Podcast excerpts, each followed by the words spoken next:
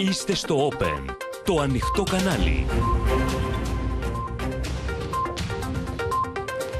Κυρίες και κύριοι, καλησπέρα σας. Είμαι η Ματίνα Παπαδέα. Ελάτε να δούμε μαζί τα νέα της ημέρας στο κεντρικό δελτίο ειδήσεων του Open που αρχίζει αμέσω τώρα. Μάχη θέσεων στο συνέδριο του ΣΥΡΙΖΑ για τους πέντε διεκδικητές της ηγεσίας. Υποψήφιος και επίσημα ο Κασελάκης. Αντιδράσεις για την αστυνομική φρουρά του. Έρευνα του Αριουπάγου για τις βαρύτατες καταγγελίες του Προέδρου των Σπαρτιατών για εκβιασμό και απειλές. Ανεξαρτητοποιήθηκε βουλευτής. Καταστροφή και απόγνωση για 15η μέρα στον Εύρο. Συναγερμός για πλημμύρες μετά τις φωτιές. Καλπάζει η ακρίβεια στα καύσιμα, μειώνοντας περισσότερο τα εισοδήματα. Νέα απόπειρα των Ουκρανών να χτυπήσουν τη γέφυρα της Κρυμαίας. Πυρομαχικά με απεμπλουτισμένο ουράνιο τους δίνουν οι Αμερικανοί. Πέθανε ο δισεκατομμυριούχος Μοχάμετ Αλφαγέτ, ιδιοκτήτης των Χάροτς και πατέρας του αγαπημένου της πριγκίπισσας Νταϊάννα.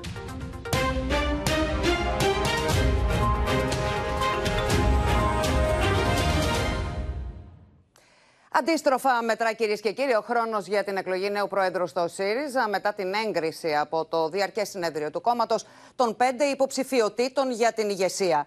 Η Έφη Αχτσιόγλου, ο Στέφανος Κασελάκης, ο Νίκος Παπάς, ο Στέφανος Τζουμάκας και ο Ευκλήδης Τσακαλώτος ξεδίπλωσαν τις θέσεις και τις προτάσεις τους, ενώ είναι και επίσημα υποψήφιοι διάδοχοι του Αλέξη Τσίπρα, ο οποίος δεν παρέστη στη σημερινή διαδικασία. Στέλνουμε ένα ηχηρό μήνυμα μην περιμένετε να κάνουμε πίσω. Καταθέτω και επίσημα τη δική μου πρόθεση να αναλάβω τη δική μου ευθύνη. Η Έφη Αχτσιόγλου ήταν η πρώτη που στάθηκε στο βήμα του συνεδρίου και σε μια ομιλία ηγετικού χαρακτήρα περιέγραψε το όραμά της. Χωρίς να αποφύγει τη συγκινησιακή φόρτιση, εξέφρασε την έντονη ενόχλησή της για όσους και εντός Κομουνδούρου τη στοχοποίησαν. Πολλές φορές το προηγούμενο διάστημα απογοητεύτηκα από την ποιότητα του εσωτερικού μας διαλόγου. Καμία έκρηξη τοξικής αρενοπότητας, καμία μα καμία θλιβερή προσπάθεια να με παρουσιάσουν ως τάχα κέντρο της διαπλοκής μέσα στο ΣΥΡΙΖΑ Προοδευτική Συμμαχία. Καμία τέτοια απόπειρα δεν με έκανε να ξανασκεφτώ την απόφασή μου. Η κυρία Αχτσόγλου ύψωσε σε ασπίδα προστασίας στι επιθέσει που δέχτηκε ο Στέφανος Κασελάκης, χωρίς όμως να λείπουν και οι εχμηρέ αναφορές. Η πολιτική λοιπόν είναι κάτι το εξαιρετικά σοβαρό. Γιατί η πολιτική επηρεάζει τις ζωές εκατομμυρίων ανθρώπων. Δεν παίζουμε με την πολιτική. Και να ξέρουν καλά αυτοί εκεί έξω ότι τα ομοφοβικά παραλυρήματα που εκτόξευσαν κατά του συνυποψηφίου μας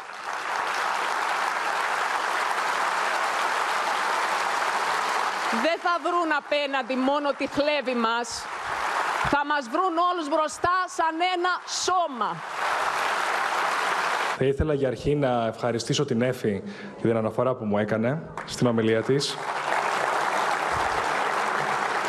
Ο Στέφανος Κασελάκης ευχαρίστησε την Εφιαχτσόλου για τη στήριξη και ως επίσημα πια υποψήφιος δήλωσε ότι για τον ΣΥΡΙΖΑ υπάρχει μόνο ο δρόμος της νίκης. Ο Στέφανος Κασελάκης εστίασε τα πειρά του σε όσους τις τελευταίες ημέρες του επιτέθηκαν και άφησε μάλιστα εχμές ότι κάποιοι δεν ήθελαν νίκη του Αλέξη Τσίπρας στις εκλογές.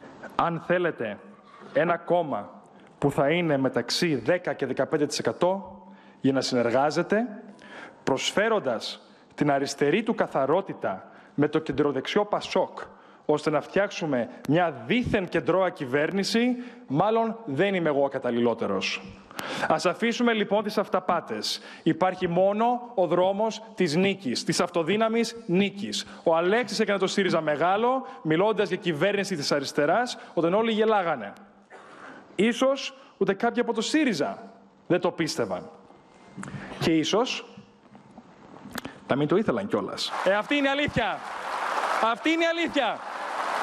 Ο Νίκος Παπάς εστίασε στην άρνηση του ΣΥΡΙΖΑ να ανοίξει τις πόρτες και να υποδεχτεί νέα μέλη μετά το 2019. Το κόμμα μας λοιπόν, όπως είπα, έχει ανάγκη ένα τεράστιο κύμα δημοκρατίας και συμμετοχής, που θα έχει επί της ουσίας επανειδρυτικά χαρακτηριστικά του κόμματος των μελών.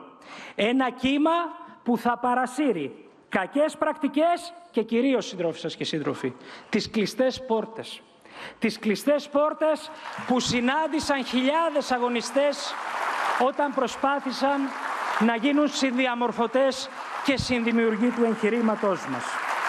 Τίποτα λιγότερο δεν περιμένει ο δημοκρατικός λαός από εμάς από το να χτίσουμε την παράταξη της νίκης απέναντι στη δεξιά. Δεν είμαστε απλά καλοί διαπραγματευτές που θα ζητήσουμε από το λαό να μας ξαναθυμηθεί αν ξαναπέσουμε στα μνημόνια. Ο Κλήτ Τσακαλώ απάντησε στην κριτική για την πολιτική ταυτότητα, επιμένοντας ότι η ισχυρή ιδεολογική ταυτότητα δεν απομακρύνει αλλά φέρνει πιο κοντά την αξιοπιστία και την προοπτική διακυβέρνησης. Και η αριστερά λέει ότι θέλουμε και νοσοκομεία, θέλουμε και παιδεία, θέλουμε και ένα αναπτυξιακό κράτος. Και αυτό θέλει η φορολογία. Θα την κάνουμε αυτή τη συζήτηση.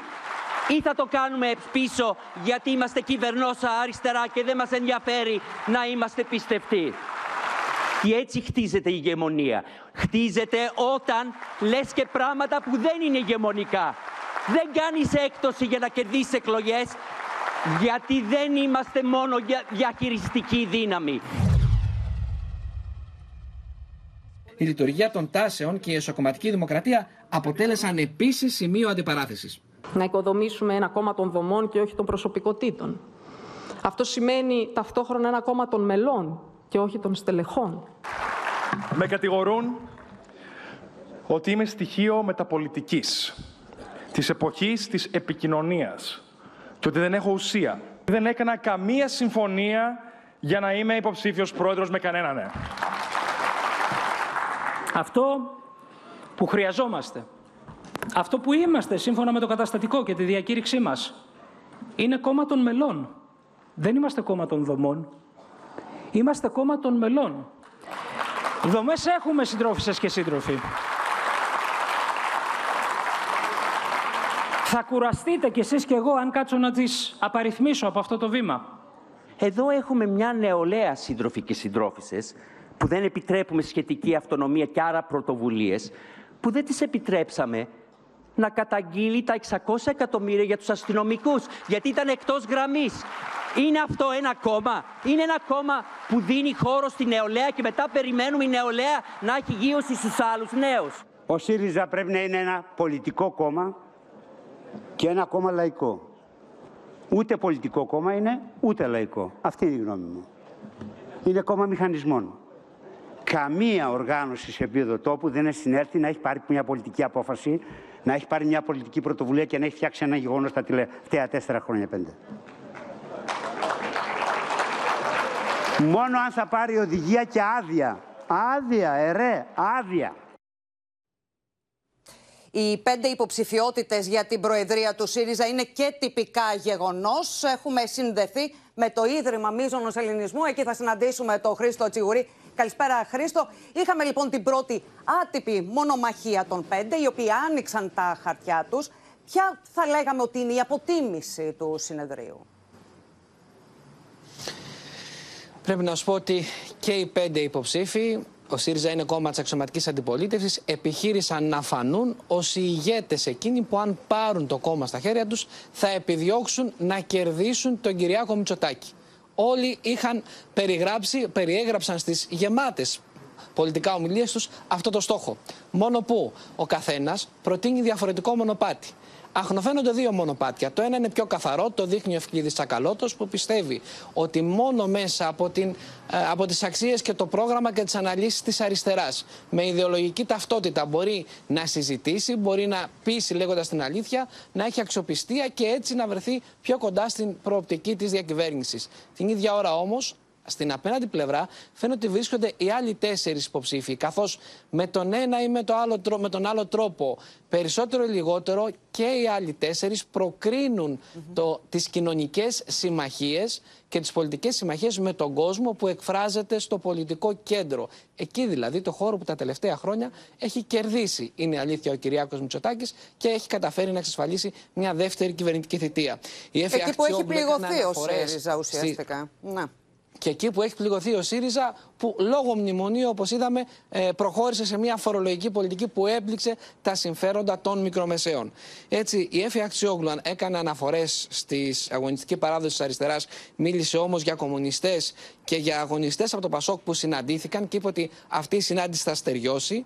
Ο κύριος Κασελάκης μίλησε για άνοιγμα στην κοινωνία και ότι ε, δεν είναι υποψηφιότητα για το ασφαλές και καθαρό λιμάνι της αριστεράς.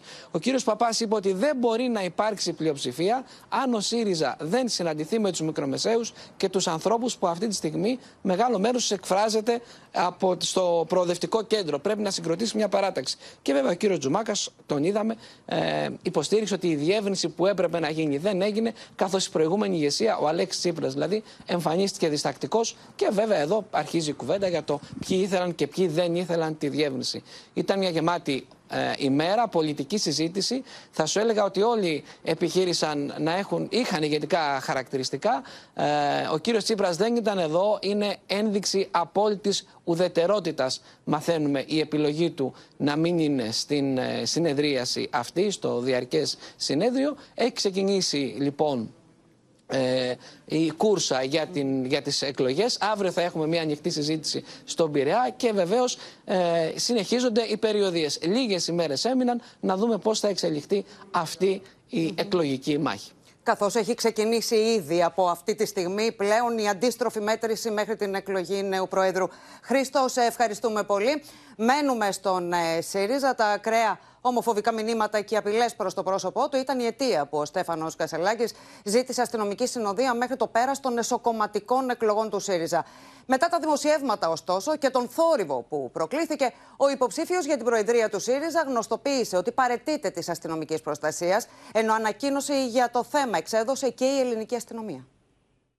Ο υποψήφιος για την Προεδρία του ΣΥΡΙΖΑ, που όπως καταγγέλει έχει δεχθεί χιλιάδες ακραία ομοφοβικά μηνύματα, ετήθηκε σύμφωνα με ανακοίνωση της αστυνομίας προστασίας του ιδίου και προσώπου του περιβάλλοντός του. Όπως δήλωσε στην εκπομπή τώρα μαζί, εκπρόσωπος τύπου της Ελληνικής Αστυνομίας, Κωνσταντίνα Δημογλίδου, για να υπάρξει αστυνομική προστασία πρέπει να υπάρχει ανάλογο αίτημα. Υπάρχει συγκεκριμένη διαδικασία που ακολουθεί η ελληνική αστυνομία όταν κάποιος αιτείται την διάθεση φύλαξης, τη διάθεση προστασίας. Πάντα η ελληνική αστυνομία ενεργοποιείται κατόπιν αιτήματος και να μην πούμε καλύτερε σε λεπτομέρειες, γιατί Μάστε. δεν θέλουμε να εκθέτουμε αυτούς που αιτούνται. Είστε ξεκάθαροι. Είστε ξεκάθαροι. Σε ανάρτησή του στο διαδίκτυο, ο κ. Κασελάκης δημοσιοποίησε το έγγραφο με το οποίο η Γενική Διεύθυνση Επισήμων και Ευπαθών Στόχων έκρινε ότι δικαιούται αστυνομική φύλαξη, χωρίς να διευκρινίζει αν έγινε κατόπιν αιτήματος.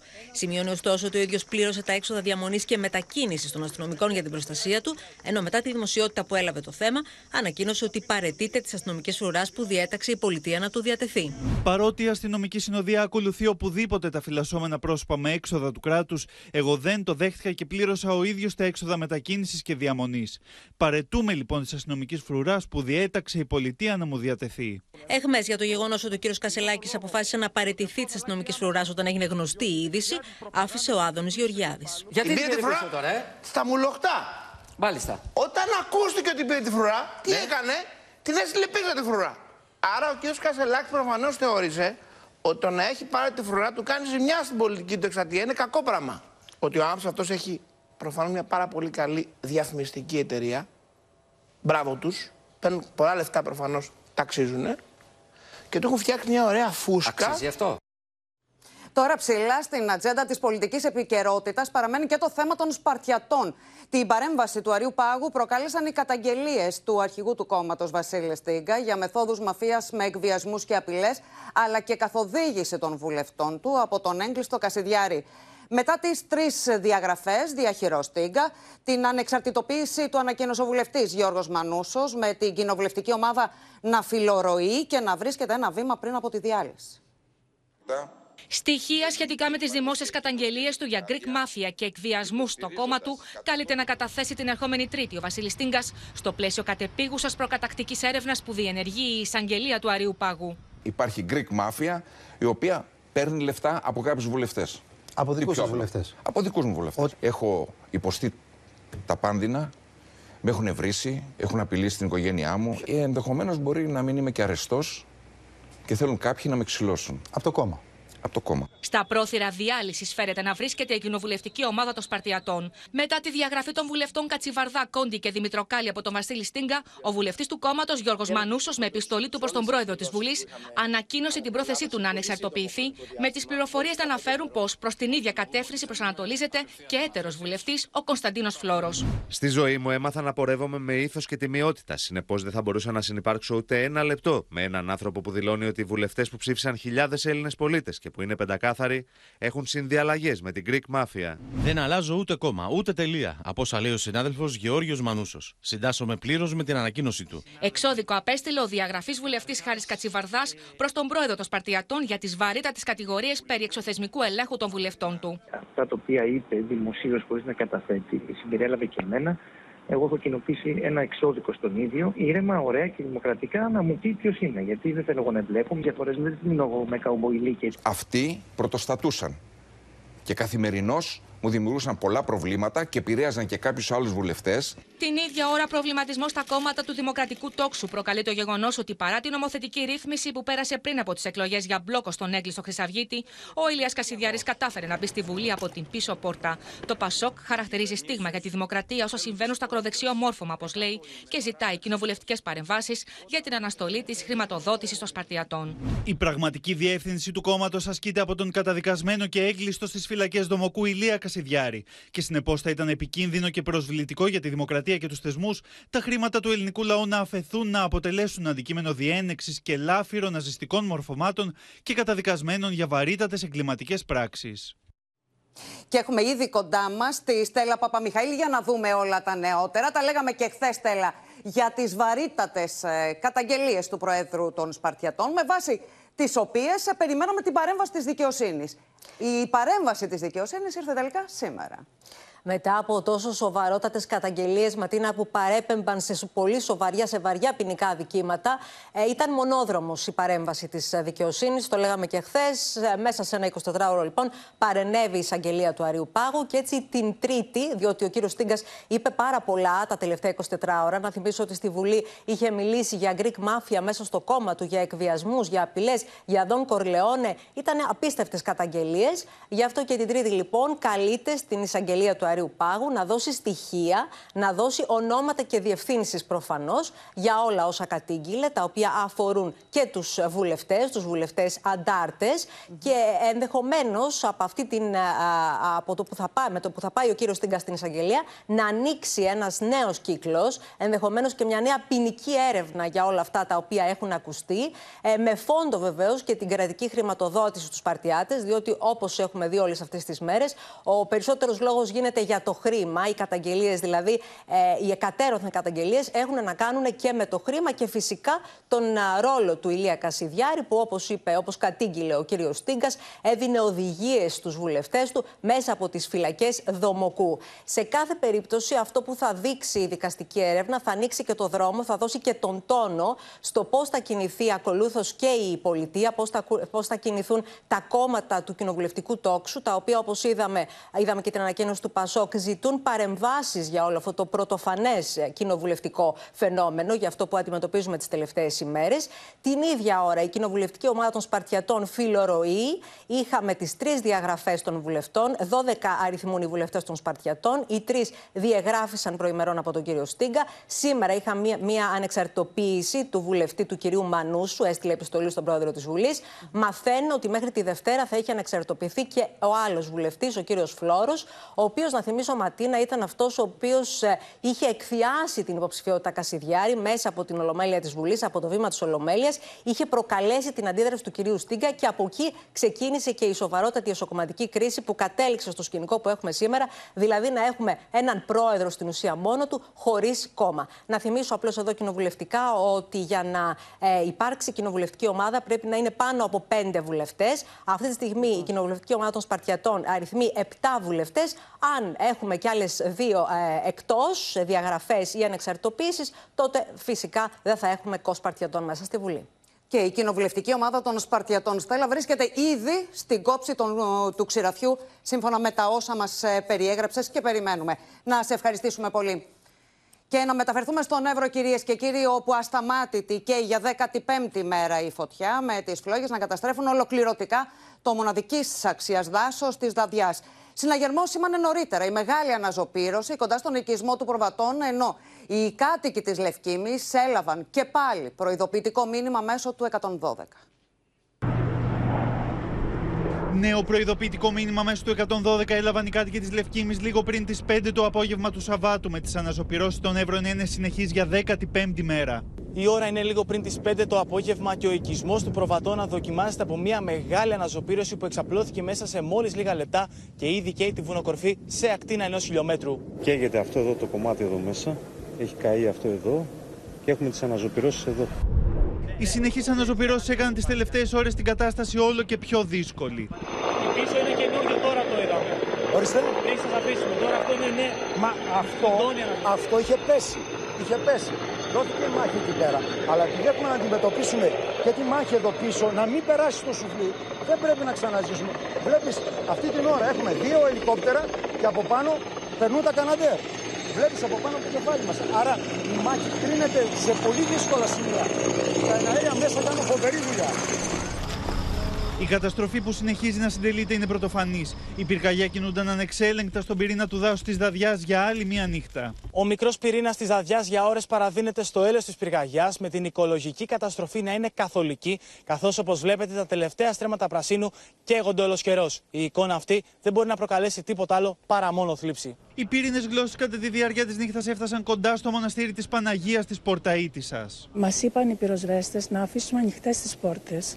Από προχθές το βράδυ που ήρθαν εδώ, έχουμε ανοίξει διάπλατα τις πόρτες και την μπροστινή και την πίσω. Γιατί θέλουν να κινούνται και να έχουν μια άνεση στις κινήσεις τους. Είναι κρίμα, ας πούμε, που τα χάσαμε σε, μια, σε δύο εβδομάδες όλα. Η επόμενη μέρα βρίσκει τη χώρα χωρίς το δάσος της Δαδιά. Η καταστροφή είναι ολοκληρωτική. Έχει καεί εδώ στην περιοχή μας, ξέρω εγώ, το 95%. Δεν έχει μείνει τίποτα. Την ίδια ώρα με τα μέτωπα να δείχνουν καλύτερη εικόνα η μάχη με τις αναζωπηρώσεις συνεχίζεται. Η δύναμη της συνεργασίας επιβεβαιώνεται σε αυτήν εδώ την εικόνα που οι Τσέχοι πυροσβέστες έχουν εγκαταστήσει δύο δεξαμενές 54.000 λίτρων νερού και τα ελικόπτερα έριξαν να ανεφοδιάζονται και είναι έτοιμα να συνεχίσουν τις ρήψεις. Πότε ξαναξεκίνησε το κομμάτι αυτό το μέτωπο, εδώ. Εδώ, δηλαδή. Ναι, ναι, ναι. Ε, Ήταν συνέχεια, δεν, δεν κοπεί καθόλου. Καθόλου. Καθόλου. Συνέχεια από εκεί έφερε γύρα και έρθει και συνεχίζει. Πολύ υψηλός είναι ο κίνδυνος πυρκαγιάς και για αύριο σε Εύρο, Αττική, Εύβοια, Βιωτία, Λακωνία, Λέσβο, Χίο και Ικαρία. Είδαμε το συναγερμό που σήμανε μετά τη μεγάλη αναζωπήρωση κοντά στο χωριό Προβατώνας με τη φωτιά να πλησιάζει για ακόμα μια φορά απειλητικά τη Λευκήμη. Έχουμε συνδεθεί με τον Εύρο και τον Αντώνη Τσοναρά, ο οποίος θα μας μεταφέρει την εικόνα που επικρατεί αυτή τη στιγμή, Αντώνη, στο μέτωπο.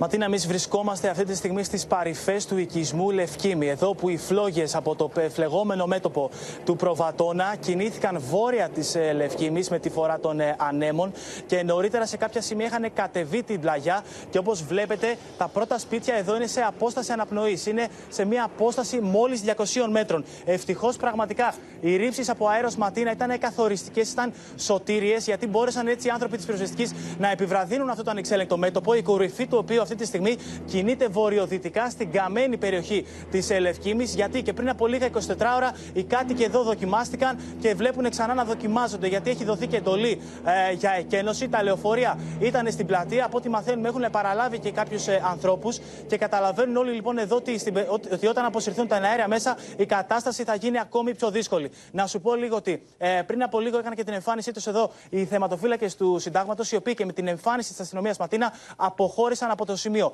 Απλώς καταλαβαίνουμε ότι είναι ένα ακόμη δύσκολο βράδυ εδώ για τον Εύρο και για το Σουφλί. Μάλιστα. Έχουμε κοντά μας τον Δήμαρχο Σουφλίου, τον κύριο Παναγιώτη Καλακίκο. Και θέλω να, ρωτήσω, να ξεκινήσω με μια πραγματικά ανθρώπινη ερώτηση. Άμα έχετε άλλες αντοχές και άλλες δυνάμεις, βλέποντας ότι αυτές οι φωτιές πραγματικά δεν σταματούν. Είναι λογικό όλες οι εμπλεκόμενες δυνάμεις να έχουν μια κόποση.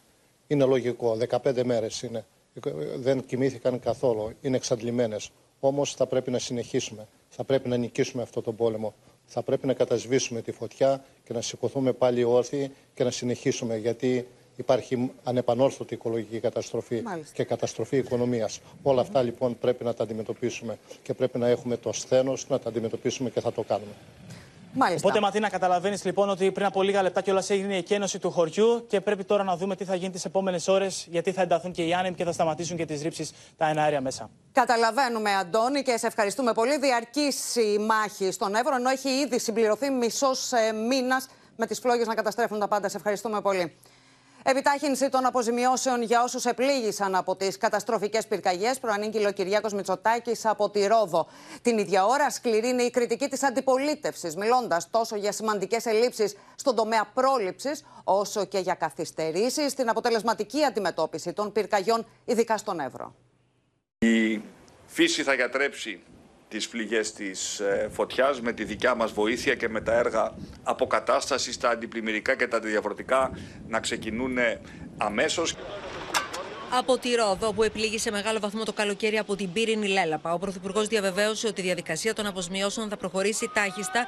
Προανήγγειλε το Ρόδο ΣΠΑ και έκτακτη οικονομική ενίσχυση στι επιχειρήσει, ενώ αναφέρθηκε στους πόρους που θα διατεθούν στην περιφέρεια τα επόμενα χρόνια. Η επόμενη πενταετία της περιφέρειας θα είναι μια πενταετία στην οποία η περιφέρεια θα έχει στη διάθεσή της πολύ σημαντικά χρηματοδοτικά εργαλεία για να ε, δρομολογήσει και να ολοκληρώσει πολύ σημαντικά έργα. Την ίδια ώρα, η αντιπολίτευση κατηγορεί την κυβέρνηση ότι έχει αποδεχθεί ως κανονικότητα το να καίει μια φωτιά για περισσότερες από 15 ημέρες, προβάλλοντας ως άλοθη την κλιματική αλλαγή.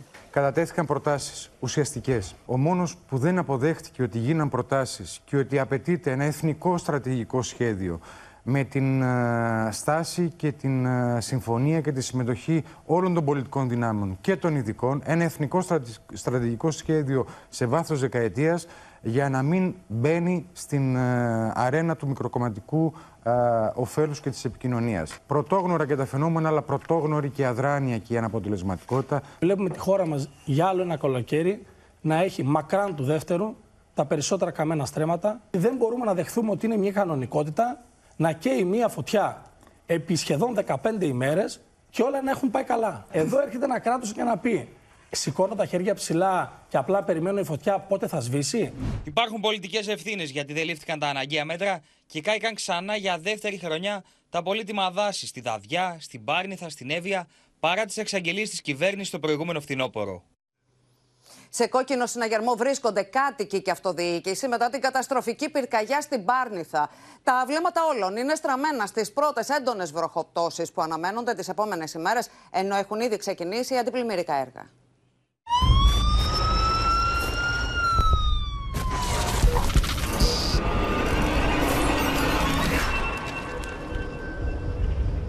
Ήταν 22 Αυγούστου όταν οι πρώτες φλόγες έφτασαν στο δάσος της Πάρνηθας. Η φωτιά επεκτείνεται γρήγορα και το μόνο που αφήνει πίσω της είναι στάχτες. Το άλλοτε καταπράσινο δάσος και πνεύμονας οξυγόνου της Αττικής έχει μετατραπεί σε κρανίου τόπο.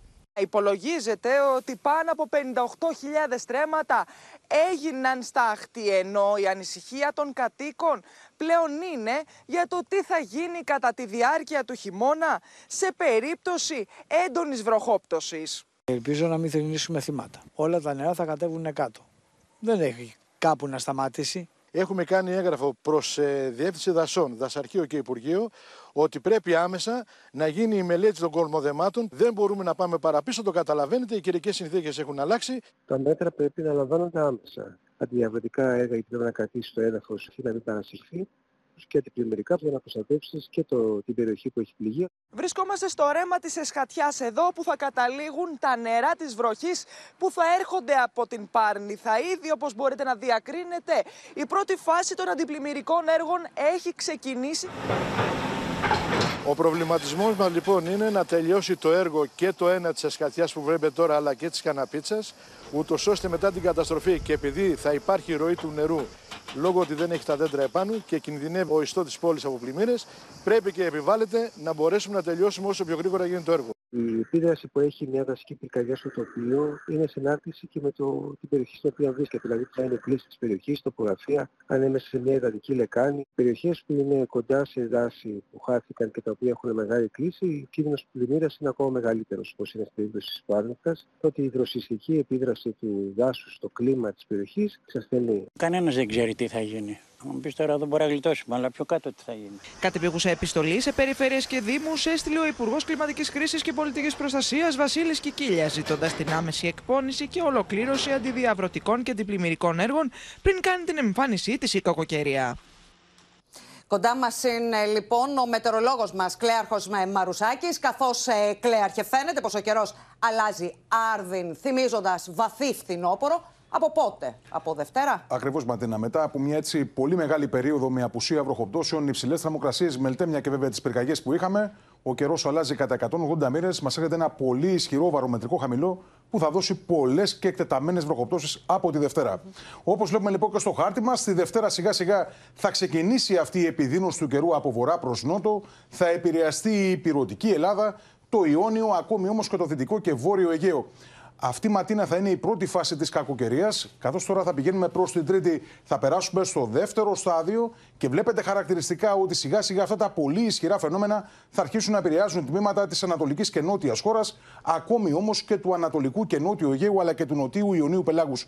Δεν αποκλείεται ματίνα το διάστημα Τρίτη με Τετάρτη αυτό το ισχυρό βαρομετρικό χαμηλό και καθώς θα βρεθεί μέσα στο Νότιο Ιόνιο να λάβει τροπικά χαρακτηριστικά, δηλαδή να ε, εξελιχθεί σε τροπικό μεσογειακό κυκλώνα. Τον τελευταίο έτσι κυκλώνα που είχαμε δει στη Μεσόγειο ήταν τον, ε, ήταν το Σεπτέμβριο του 2020, ο Ιαννός, όπου και πάλι είχε χτυπήσει τη χώρα μας με πολλές καταστροφές, αφήνοντας πίσω του ακόμη και νεκρούς. Πάμε λοιπόν στο τελευταίο μας χάρτη για να εντοπίσουμε αυτή την εξέλιξη. Βλέπετε χαρακτηριστικά καθώς θα εστιάσουμε προς τη χώρα μας. Και εδώ λοιπόν προς τα νοτιότερα τμήματα του Ιωνίου Πελάγους αλλά και τα βορειότερα τμήματα της Αφρικής, βλέπετε το μάτι που σχηματίζεται από αυτό το βαρομετρικό χαμηλό. Και εδώ είναι το στάδιο όπου εκτιμούμε ότι υπάρχουν αρκετά αυξημένες πιθανότητες για να μετατραπεί αυτό το ισχυρό κύμα κακοκαιρίας ακόμη και σε μεσογειακό κυκλώνα. Θα, παρατηρούμε, θα παρακολουθούμε μάλλον τις εξελίξεις Ματίνα και θα δώσουμε και τα νεότερα στοιχεία τις επόμενες ημέρες. Ακριβώς. Εδώ θα είμαστε και θα τα λέμε με όλα τα νεότερα. Σε ευχαριστούμε πολύ, Κλέαρχε. Στο μέτωπο της ακρίβειας τώρα κοκκινίζουν οι τιμές στην Αντλία, με την τιμή της αμόλυβδης να είναι η τρίτη ακριβότερη στην Ευρώπη, πίσω από Δανία και Ολλανδία, όπου πάντως οι καταναλωτές αμείβονται με πολύ ψηλότερους μισθούς από τους Έλληνες. Λάδι στη φωτιά της ακρίβειας ρίχνει η Ρωσία, με παράταση στις περικοπές πετρελαίου, απόφαση που πιέζει τις τιμές προς τα πάνω. Οι μετακινήσεις δεν μπορούν να περιοριστούν, οπότε αναγκαστικά το παλεύουμε. Απαγορευτικές για το μέσο οδηγό κοντεύουν να γίνουν οι τιμές των καυσίμων, με την τιμή της αμόλυβδη να πετάει στα 2 ευρώ το λίτρο στα αστικά κέντρα και να έχει σκαρφαλώσει σε απλησία στα επίπεδα στα νησιά. Είναι ακριβές, έχουμε μετακινήσει, είναι λίγες. Με μέση τιμή 1 και 9,94 ευρώ το λίτρο, η χώρα μας έχει την τρίτη ακριβότερη βενζίνη, πίσω μόνο από τη Δανία και Ολλανδία, εκεί όπου η μέση τιμή κινείται στην περιοχή των 2 ευρώ και 10 λεπτών το λίτρο. Ωστόσο, στη Δανία ο μέσος καθαρός μισθός είναι πάνω από 6.000 ευρώ το μήνα, στην Ολλανδία στα 2.855 ευρώ ενώ στην Ελλάδα στα 1.189 ευρώ μαζί με τα δώρα. Άρα πληρώνουμε παραπάνω. Οι κινήσεις πρέπει να γίνονται. Τι να κάνουμε; Το ανεχόμαστε. Χωρίς τους φόρους, η χώρα μας πέφτει από την τρίτη στην 11η θέση όσον αφορά τις τιμές της βενζίνης στην Ευρώπη. Με το ανωδικό ράλι στα καύσιμα να εντείνει τις ανησυχίες για νέο γύρο ανατιμήσεων σε τρόφιμα και άλλα βασικά είδη. Την ώρα που οι καταναλωτές βλέπουν τις τιμές στα ράφια των σούπερ μάρκετ να φουσκώνουν διαρκώς. Όπως μας πάνε, θα πάμε. Δεν υπάρχει. Να μπορούμε να επεμβούμε, να κάνουμε κάτι. Όταν βλέπω μια τέτοια κατάσταση παντού, και εμείς ότι θα υποφέρουμε. Την ίδια ώρα, καμπανάκι για νέε ανατιμήσεις στα καύσιμα χτυπάει η απόφαση της Ρωσίας και του ΟΠΕΚ Plus να συνεχίσουν τις περικοπές, τις εξαγωγές και την παραγωγή πετρελαίου, δημιουργώντας ανησυχίες για πιθανές ελλείψεις που θα σπρώξουν προς τα επάνω τις τιμές. Υπάρχουν σημάδια πως η ζήτηση πετρελαίου πλησιάζει ιστορικά υψηλά. Η σκληρή πραγματικότητα είναι πως οι προμήθειες είναι κάτω από τον μέσο όρο. Οι διεθνείς τιμές του πετρελαίου σκαρφάλωσαν στα 89 δολάρια περίπου το βαρέλι την Παρασκευή, με τις αυξήσεις του τελευταίου μήνα να ξεπερνούν το 7%. Συνεχίζεται η πίεση των μεταναστευτικών ροών σε Εύρο και Αιγαίο. Με τα δρομολόγια του θανάτου που διοργανώνουν, Τούρκοι δουλέμποροι να έχουν πολλαπλασιαστεί. Πάνω από 240 ανθρώπους διέσωσε το λιμενικό το τελευταίο 24ωρο. Στελέχη του λιμενικού επιβιβάζουν 29 μετανάστες. Ανάμεσά τους 10 παιδιά από μια φουσκωτή βάρκα σε περιπολικό σκάφος στα ανοιχτά της Σάμου. Την ίδια ημέρα εντοπίζονται 61 μετανάστες ακόμη στα ανοιχτά της Ερήφου, στιβαγμένοι μέσα σε ένα αστείο φόρο. Όλοι τους μεταφέρονται με ασφάλεια στο Λαύριο και συλλαμβάνονται δύο άνδρες ως διακινητές. Προς εντοπισμό του σκάφους αυτού έσπευσαν ένα αεροσκάφος του λιμενικού σώματος, ένα περιπολικό πλοίο και τρία περιπολικά σκάφη, ενώ στην περιοχή βρέθηκε εν τέλει και ένα παραπλέον πλοίο. Είναι δύο από τα οκτώ συνολικά περιστατικά που αντιμετώπισε το λιμενικό το τελευταίο 24ωρο, διασώζοντας 239 ανθρώπους σε Σάμο, Λέσβο και Σέριφο. Στη σιτία της Κρήτης εντοπίστηκαν 37 άτομα που είχαν ήδη αποβιβαστεί από ιστιοφόρο. Επισόδια προκάλεσε ομάδα κουκουλοφόρων στη Λεμεσό της Κύπρου με επιθέσεις σε καταστήματα λοδαπών και φθορέ σε σταθμευμένα αυτοκίνητα. Περίπου 500 κουκουλοφόροι, οι οποίοι ήταν οπλισμένοι με ρόπαλα και άλλα επιθετικά όργανα, έκαναν γύσμα διάμ τη Λεμεσό, προκαλώντας εκτεταμένες ζημιές σε περιουσίες Σύρων αλλά και Ελληνοκυπρίων. Πέντε άτομα τραυματίστηκαν ελαφρά, ενώ η αστυνομία προχώρησε σε 13 συλλήψεις, ανάμεσά τους και ο διοργανωτής της κινητοποίησης. Ο Κύπριος πρόεδρος συγκάλεσε έκτακτη σύσκεψη ενώ έκανε λόγο για ντροπιαστικές εικόνες. Η κατάσταση άρχισε να μυρίζει μπαρούτι από την περασμένη εβδομάδα, καθώς παρόμοια επεισόδια έλαβαν χώρα και στην Χλώρακα σε ανάλογες πορείες κατά του μεταναστευτικού. Στην Ιταλία παρατηρείται έκρηξη αφήξεων με πάνω από 113.000 φέτος, αριθμός διπλάσιος από το σύνολο του 2022. Οι τοπικές αρχές στη Λαμπεντούζα καταγγέλουν αφόρητες πιέσεις στο κέντρο υποδοχής μεταναστών του νησιού. Ma c'è tanta solidarietà, devo dire che è veramente da premio Nobel eh, per questi signori che abbiamo qua, per i lambedusani che sono qua. Però ovviamente poi quando si arriva in es- all'estate tante volte ci sono delle disdette causa magari cattiva pubblicità. Η Λαμπεντούζα είναι ένα βραχώδες νησί 20 τετραγωνικών χιλιόμετρων που βρίσκεται πιο κοντά στη Βόρεια Αφρική παρά στην υπόλοιπη Ιταλία. Εδώ και καιρό βρίσκεται στο επίκεντρο της μεταναστευτικής κρίσης στην Ευρώπη. Και η κατάσταση με το μεταναστευτικό είναι εκτός ορίων, όπως λένε Γερμανία και Αυστρία, ρίχνοντας Παντελή Βαλασόπουλε το μπαλάκι στον ΟΗΕ, προκειμένου να αναλάβει τις διαδικασίες ασύλου. Ακριβώς. Καλησπέρα. Η πρόταση του Βερολίνου, την οποία είπε ο κύριος Γιώακιμ Στάμπ, ο υπεύθυνος για θέματα μεταναστευτικής πολιτικής, είναι η εξής. Ότι η κατάσταση στην Ευρώπη φεύγει εκτός ελέγχου. Άρα, λέει, ε, η διευκρίνηση, ο ξε- το ξεκαθάρισμα για τα ποιος είναι μετανάστης και το ποιος δικαιούται άσυλο στην Ευρωπαϊκή Ένωση πρέπει να γίνεται στις τρίτες χώρες. Δηλαδή, ή στην Τουρκία, ή στην Τινησία, ή στην Αλγερία, με ευθύνη των Ηνωμένων Εθνών. Αυτοί, λέει, πρέπει να ξεκαθαρίζουν ποιοι μπορούν να μπουν στην Ευρωπαϊκή Ένωση και ποιοι όχι. Στο θέμα αυτό συμφωνεί και η Αυστρία, λέγοντας επίσης ότι οι χώρες όπως η Ιταλία και η Ελλάδα και άλλες δεν μπορούν πια να σηκώνουν το βάρος. Αυτό πρέπει να φύγει και να πάει σε άλλες χώρες και να λάβουν πια τα Ηνωμένα Έθνη την ευθύνη. Να σου πω μόνο ότι ακούσαμε την ιστορία για την Ιταλία. Η Ιταλία πια ε, έχει τεράστιο πρόβλημα. Στη Γερμανία έχουμε αύξηση 156% στα αιτήματα ασύλου σε σχέση Μάλιστα. με την περσινή χρονιά. Ματίνα. Μάλιστα, Παντελή Βαλασόπουλε, σε ευχαριστούμε πολύ. Στην άλλη πλευρά του Ατλαντικού, τώρα στις Ηνωμένες Πολιτείες, οργή και αντιδράσεις προκαλεί νέο περιστατικό αστυνομικής βίας στο Οχάιο, όταν αστυνομικοί πυροβόλησαν 20χρονη Αφροαμερικανή έγκυο που δεν σταμάτησε σε έλεγχο. Στο Οχάιο, δύο αστυνομικοί προτάσουν τα όπλα και ζητούν από μια 20χρονη Αφροαμερικανή έγκυο να βγει από τα μάξι. Οι αστυνομικοί τη ζητούν να βγει από το όχημα γιατί κατηγορείται διακλοπή. Εκείνη όμως αρνείται να παραδοθεί και προσπαθεί να ξεφύγει. Οι αστυνομικοί την πυροβολούν. Από τους πυροβολισμούς, η 20χρονη τραυματίζεται θανάσιμα. Ωστόσο, πατάει γκάζι για να διαφύγει. Λίγα δευτερόλεπτα αργότερα αφήνει την τελευταία της πνοή μαζί με το έμβριο. Το νέο αιματηρό επεισόδιο αστυνομικής βίας προκαλεί πολλές αντιδράσεις στις ΗΠΑ. Ακριβώς αντίθετη εικόνα στο Μίσιγκαν. Ο οδηγός τρέχει με ηλικιώδη ταχύτητα σε πολυσύχνα στο δρόμο. Το περιπολικό κάνει σήμα στο αυτοκίνητο να σταματήσει. Το αυτοκίνητο σταματάει. Και όταν ο αστυνομικός αντιλαμβάνεται πως πρόκειται για έκτακτο περιστατικό, βλέποντας τα χείλη ενός αγοριού μόλις 18 μηνών να έχουν μελανιάσει, σπέβδει να βοηθήσει. Οι γονείς του μικρού φωνάζουν στον αστυνομικό.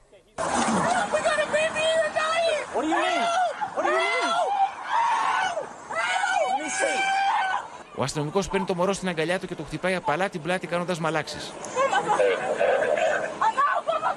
Οι γονείς μετέφεραν το παιδί στο πλησιέστερο νοσοκομείο χωρίς να τιμωρηθούν για την παράβαση. Στο μέτωπο του πολέμου, η Μόσχα κατηγορεί το Κίεβο για νέα απόπειρα επίθεσης, στοχεύοντας τη γέφυρα της Κρυμαίας, ενώ στο Μπέλγκορον ένας άνθρωπος έχασε τη ζωή του από ουκρανικό βομβαρδισμό. Την ίδια ώρα η Ουάσιγκτον στέλνει στην Ουκρανία πυρομαχικά με απεμπλουτισμένο ουράνιο.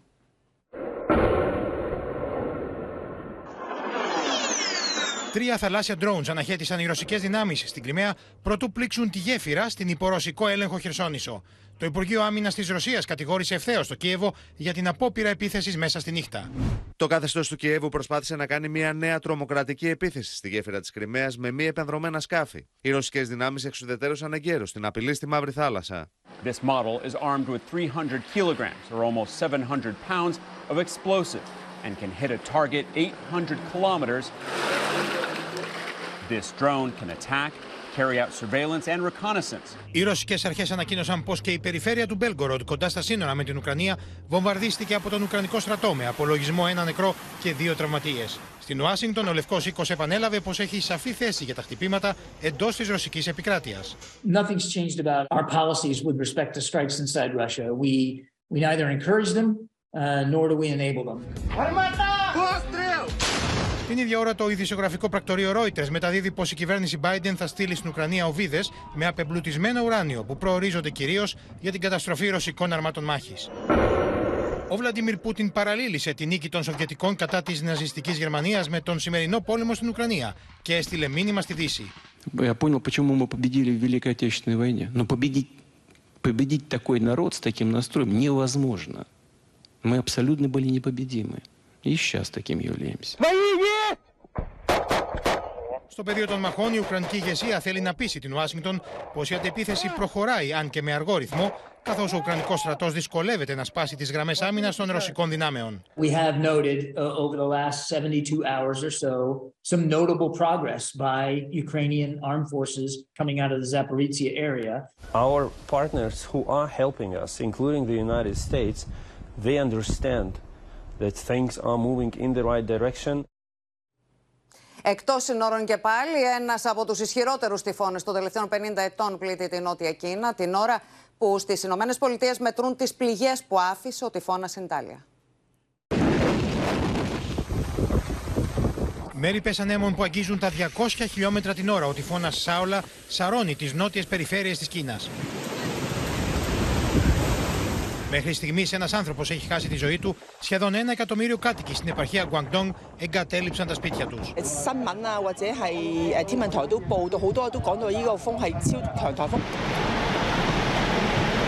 Στο Χονγκ Κόνγκ έκλεισαν επιχειρήσεις και σχολεία και ακυρώθηκαν εκατοντάδες πτήσεις. Τουλάχιστον 50 είναι οι τραυματίες από τα ακραία καιρικά φαινόμενα. We could see coastal inundation as the sea rises by around about 3 meters compared to normal around the Hong Kong region. Οι ειδικοί λένε πως αυτός ο τυφώνας είναι ένας από τους ισχυρότερους που έχουν πλήξει την Νότια Κίνα τα τελευταία 50 χρόνια. Saola was the ninth typhoon to hit China this year, and it's not over yet. Another one is heading the, towards the Pacific region on Sunday. Στις Ηνωμένες Πολιτείες, οι κάτοικοι στη Φλόριντα και την Τζόρτζια μετρούν τις πληγές τους μετά το καταστροφικό πέρασμα του τυφώνα Ιντάλια. Τρει νεκροί και τουλάχιστον 6.000 κατεστραμμένα σπίτια είναι ο απολογισμό από τα ακραία καιρικά φαινόμενα. I packed a canoe and took the dog and cat with whatever clothes I could save, and that was that. Everything else was total loss. Τουλάχιστον 100.000 σπίτια και επιχειρήσεις είναι ακόμη χωρίς ρεύμα στη Φλόριντα. Τις πληγήσεις περιοχές επισκέπτεται σήμερα ο πρόεδρος Biden, ο οποίος θα συναντήσει κατοίκους, όχι όμως τον κυβερνήτη της πολιτείας και υποψήφιο για το χρήσμα των Ρεπουμπλικανών για την Προεδρία, Ρόντε Σάντι. Έφυγε από τη ζωή ο Αιγύπτιος κρίσος Μοχάμετ Αλφαγέτ, ιδιοκτήτης των Χάροτζ, αλλά περισσότερο γνωστός ως πατέρας του Ντόντι, αγαπημένου της πριγκίπισσας Νταϊάννα, πέθανε 26 χρόνια από την ημέρα του τραγικού τροχαίου στο Παρίσι. Flamboyantly charismatic and famously controversial, he was the billionaire businessman from Egypt with a ruthless reputation. Ακριβώς μία ημέρα πριν τη συμπλήρωση 26 χρόνων από το τροχαίο δυστύχημα στο Παρίσι και όπου έχασαν τη ζωή του η πριγκίπισσα Νταϊάννα και ο γιος του Ντόντι, ο Μοχάμεντ Αλφαγέτ άφησε την τελευταία του πνοή στα 94 του χρόνια. Ο Αιγύπτος επιχειρηματίας ετάφη στο οικογενειακό μαυσολείο δίπλα στο γιο του. Γεννήθηκε στην Αλεξάνδρεια και μετακόμισε στο Ηνωμένο Βασίλειο τη δεκαετία του 60, αποτελώντας από νωρίς κινητήρια δύναμη στην ανάπτυξη του Ντουμπάι. Ενώ αργότερα αγόρασε μαζί με τα αδέρφια του το House of Fraser, στο οποίο άνοιγε το Harrods και το ξενοδοχείο Ritz στο Παρίσι. Ήταν επίσης ιδιοκτήτης της ποδοσφαιρικής ομάδας Φούλαμ. I own the shop and no one ever will be able to take it away from me. Only God. Η περιουσία του εκτιμάται στα 2 δισεκατομμύρια δολάρια. Ο θάνατος του γιού του και της Νταϊάννα στο τροχείο δυστύχημα το 1997 ήταν ένα γεγονός που τον σημάδεψε. Από τότε ο Μοχάμεντ Αλφαγέτ ξεκίνησε τη δική του ιδιωτική έρευνα. Το 2008 η έρευνα κατέληξε στο συμπέρασμα πως ο Ντόντι και η Νταϊάννα σκοτώθηκαν εξαιτίας της οδήγησης του πόλη από την επίρρεια αλκοόλ και πως κανένας από τους δύο δεν φορούσε ζώνη ασφαλείας, αλλά και εξαιτίας των παπαράτσι που τους καταδίωκαν στους δρόμους του Παρισιού. Ωστόσο, ο Αλφαγέτ φέρεται να μην πίστηκε ποτέ. All my fears, all what I've been trying to fight in the last six years to get the truth with all the unanswered questions. Την ίδια ώρα, στο φως της δημοσιότητας έρχονται ηχητικά ντοκουμέντα της πριγκίπισσας Νταϊάννα τη δεκαετία του 90, όπου υποστηρίζει πως ο βασιλιάς Κάρολος απογοητεύτηκε όταν γεννήθηκε ο πρίγκιπα Χάρη επειδή ήθελε κορίτσι. You know,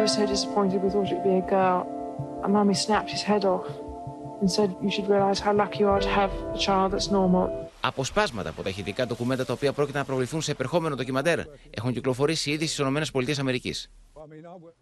Πίσω στα δικά μας, η έκδοση των νέων ταυτοτήτων εξακολουθεί να προκαλεί αντιδράσεις και να διχάζει ακόμα και μετά την επισημοποίηση των δεδομένων που θα καταγράφονται σε αυτές. Για αύριο το απόγευμα είναι προγραμματισμένο στη Θεσσαλονίκη το πρώτο συλλαλητήριο διαμαρτυρίας. Αυτή είναι η νέα τύπου ταυτότητα που θα αντικαταστήσει την παλιά και θα εκδίδεται από 25 Σεπτεμβρίου από τις κατατόπους αστυνομικές αρχές. Στην μπροστινή πλευρά θα υπάρχει η ψηφιακή φωτογραφία, ο αριθμός δελτίου ταυτότητας, το όνομα, το φύλλο, η ηθαγένεια, η ημερομηνία έκδοσης και λήξης και η υπογραφή του κατόχου. Στο πίσω μέρος του νέου τύπου ταυτότητας που θα παρουσιαστεί στη Διεθνή Έκθεση Θεσσαλονίκης θα αναγράφεται το όνομα του πατέρα, της μητέρας, ο τόπος γέννησης, προαιρετικά η ομάδα αίματος, όπως επίσης και το ύψος του κατόχου. Είναι μια ταυτότητα σε πολύ μικρότερο μέγεθος, είναι στο μέγεθος μιας πιστοτικής κάρτας, προσωμιάζει το δίπλωμα που έχουμε τώρα. Αυτό που διαφοροποιεί τις νέες από του παλιού τύπου ταυτότητες είναι ότι θα έχουν δύο δαχτυλικά αποτυπώματα από τους δείκτες στο αριστερό και στο δεξί χέρι. Αυτή είναι η ταυτότητα που κυκλοφορεί στην Ευρωπαϊκή Ένωση. Είναι Κυπριακή Δημοκρατία αυτή.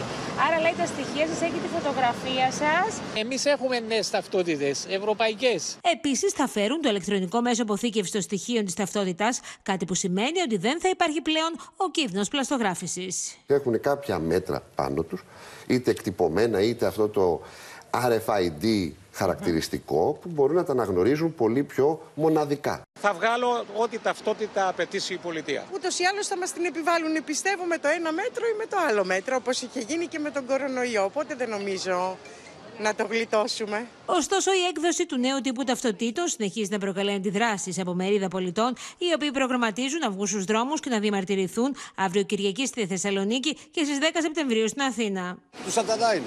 Εγώ την ταυτότητα δεν θα την αλλάξω. Έχω αυτήν που γράφει Χριστιανός Ορθόδοξος. Το κόστος της έκδοσης νέας ταυτότητας είναι στα 10 ευρώ. Βάσει της Ευρωπαϊκής Οδηγίας, μέχρι τον Αύγουστο του 2026, όλοι οι Έλληνες πολίτες θα πρέπει να αλλάξουν τις παλιές ταυτότητες που ισχύουν εδώ και 62 χρόνια. Τώρα, σοκ προκαλεί η καταγγελία μιας νεαρής γυναίκας ότι άγνωστος της επιτέθηκε με σύριγγα. Πάμε στον ε, Γιάννη Ζιάκα που θα μας πει περισσότερα για αυτό το περιστατικό, Γιάννη.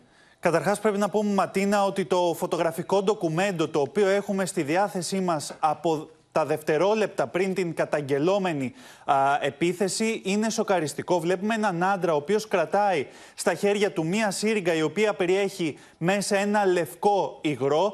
Σύμφωνα με την καταγγελία, λοιπόν, λίγα δευτερόλεπτα μόλις μετά το συγκεκριμένο α, στιγμιότυπο, ο άντρας επιτέθηκε με την σύριγγα, τρύπησε την νεαρή κοπέλα που βρίσκεται μπροστά του α, πάνω από το σόρτ και στη συνέχεια εξαφανίστηκε. Πρέπει να πούμε ότι το συγκεκριμένο στιγμιότυπο, καθώς και μια μεγεθυμένη έκδοσή του για να μπορεί να φαίνεται το πρόσωπό του, έχουν στη διάθεσή τους αστυνομικοί της ομάδας Δίας αλλά και αστυνομικοί που πραγματοποιούν περιπολίες. Το συγκεκριμένο περιστατικό συνέβη στην περιοχή της Καισαριανής. Ε, με συγχωρείτε, ε, αυτή τη στιγμή ο δράστης αναζητείται, ενώ εμείς μιλήσαμε με γιατρό καθώς εξετάζεται αν το λευκό υγρό που υπάρχει μέσα στη σύριγγα είναι σωματικό. Μιλήσαμε λοιπόν με γιατρό και μας είπε πως αν υπάρχει κάτι μολυσματικό μέσα στο συγκεκριμένο υγρό υπάρχει πολύ σοβαρός κίνδυνος να έχει μεταδοθεί στη νεαρή κοπέλα. Ένα πραγματικά σοκαριστικό περιστατικό. Σε ευχαριστούμε πολύ Γιάννη. Ελάτε τώρα να μεταφερθούμε σε άλλο κλίμα και να παρακολουθήσουμε το διπορικό του Open και της Ευλαμπίας Ρεύη στα ελληνόφωνα χωριά της Κάτω Ιταλίας. Πρώτο σταθμό η Στερνατία, όπου οι κάτοικοι μιλούν ακόμη τα γκρίκο.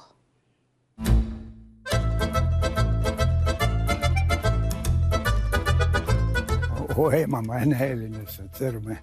Στα ελληνόφωνα χωριά της κάτω Ιταλίας η γλώσσα γκρίκο ομιλείται ακόμα από κάποιους πεισματάριδες που αγωνίζονται να εξουδετερώσουν τη φθορά, όπως ωραία θα μπορούσε να αποτυπωθεί μέσα από τα γνωστά λόγια του Οδυσσέα Ελίτη. Καλώς ήρθατε στη Στερνατία, σε ένα από τα ελληνόφωνα χωριά της κάτω Ιταλίας και σε έναν μοναδικό χώρο όπου ακόμα και σήμερα εξακολουθούν να μαθαίνουν νέα ελληνικά. Την Έλληνες για μένα είναι σαν αδέρφια. Ο Μαστροηλία Γκαϊτάνο, η πρόεδρος του Ελληνικού Συλλόγου Η χώρα μας, Ελιζαπέτα Εντίνο, ο Τζιαμπιέρο Κυριάκο, ο Αντώνιο Μάρτι και ο γυρότερος παρέας, Ντομένικο Τούντο, μας υποδέχθηκαν μια ζεστή ημέρα του Ιουλίου στο χωριό τους, που αποτελεί κομμάτι της Γκρετσίας Αλεντίνα και βρίσκεται στο τακούνι της γειτονικής μας χώρας, εάν υποθέσουμε ότι η Ιταλία μοιάζει με μπότα. Και ε, μέσα στην κόστα μα έχει λέξη που είναι παλιέ είναι από το, την έρα του Ομέρος. Ακολουθεί ένα χαρακτηριστικό παράδειγμα των Γκρίκο. Qui han visto τη πόρτα, έχει την βιβλιοθήκη, την βιβλιοθέκα. Για μένα così, τη κραταίνω με κλεισμένη μου κλειδί. Μα ποιος θέλει να μπει, να συνηγήσει, ποιος θέλει να μπει, να μελετήσει, η πόρτα στέκει πάντα ανοιχτή. Η γλώσσα αυτή πέρασε από γενιά σε γενιά μέσα από τον προφορικό λόγο και επιβιώνει μέχρι σήμερα μέσα από τα τραγούδια, τα ποίηματα και τις παραδόσεις των ελληνόφωνων της κάτω Ιταλίας. Ήθελα μια φορά να σου μιλήσω, τον βάρο μου να βγάλω από την καρδία, τα κύλη σου γλυκιά να σου φιλήσω. Σήμερα όμως αυτή η γλώσσα κινδυνεύει να χαθεί, αφού πια την μιλούν πολύ λίγοι. Το μόνο που ζητάνε από τη χώρα μας είναι να στείλουν ξανά, όπως ίσχυε μέχρι πριν από λίγα χρόνια, έναν δάσκαλο από την Ελλάδα, για να μάθουν σωστά τα νέα ελληνικά οι παλιοί, να διδαχθούν τον ελληνικό πολιτισμό οι νέοι και να μην σβήσει το ελληνικό στοιχείο από την περιοχή τους. Εμεί θέλουμε από την Ελλάδα να μας αρίσουν, να μας κάνουν να έρθει εδώ έναν δάσκαλο να μας μαθαίνει τα νέα ελληνικά. Γιατί θέλουμε να τα μαθαίνουμε καλά. E il popolo greco è molto felice di venire qui proprio perché sentendo anche no, la lingua è un rivivere tutte le tradizioni del nostro popolo e del, del popolo greco. Μια βόλτα στην πλατεία της Τερνατίας δεν έχει να ζηλέψει σε τίποτα από έναν περίπατο στο κέντρο οποιοδήποτε ελληνικού χωριού. Καλησπέρα. Καλησπέρα. Όλα καλά; Όλο, πάμε, όλο καλά πάμε. Όλο καλά. Αποχαιρετηθήκαμε συγκινημένοι, αλλά με μία υπόσχεση. Καλή αντάμωση. Καλή αντάμωση. Να είστε καλά. Χίλια χρόνια να ζήσετε. Ευχαριστώ πολύ. Εμείς. Και στο σημείο αυτό ολοκληρώθηκε το κεντρικό δελτίο ειδήσεων. Μείνετε στο Open. Αμέσως μετά εικόνες με τον Τάσο Δούση και στις 9 έρωτας φυγάς. Κυρίες και κύριοι, από όλους εμάς, καλό βράδυ.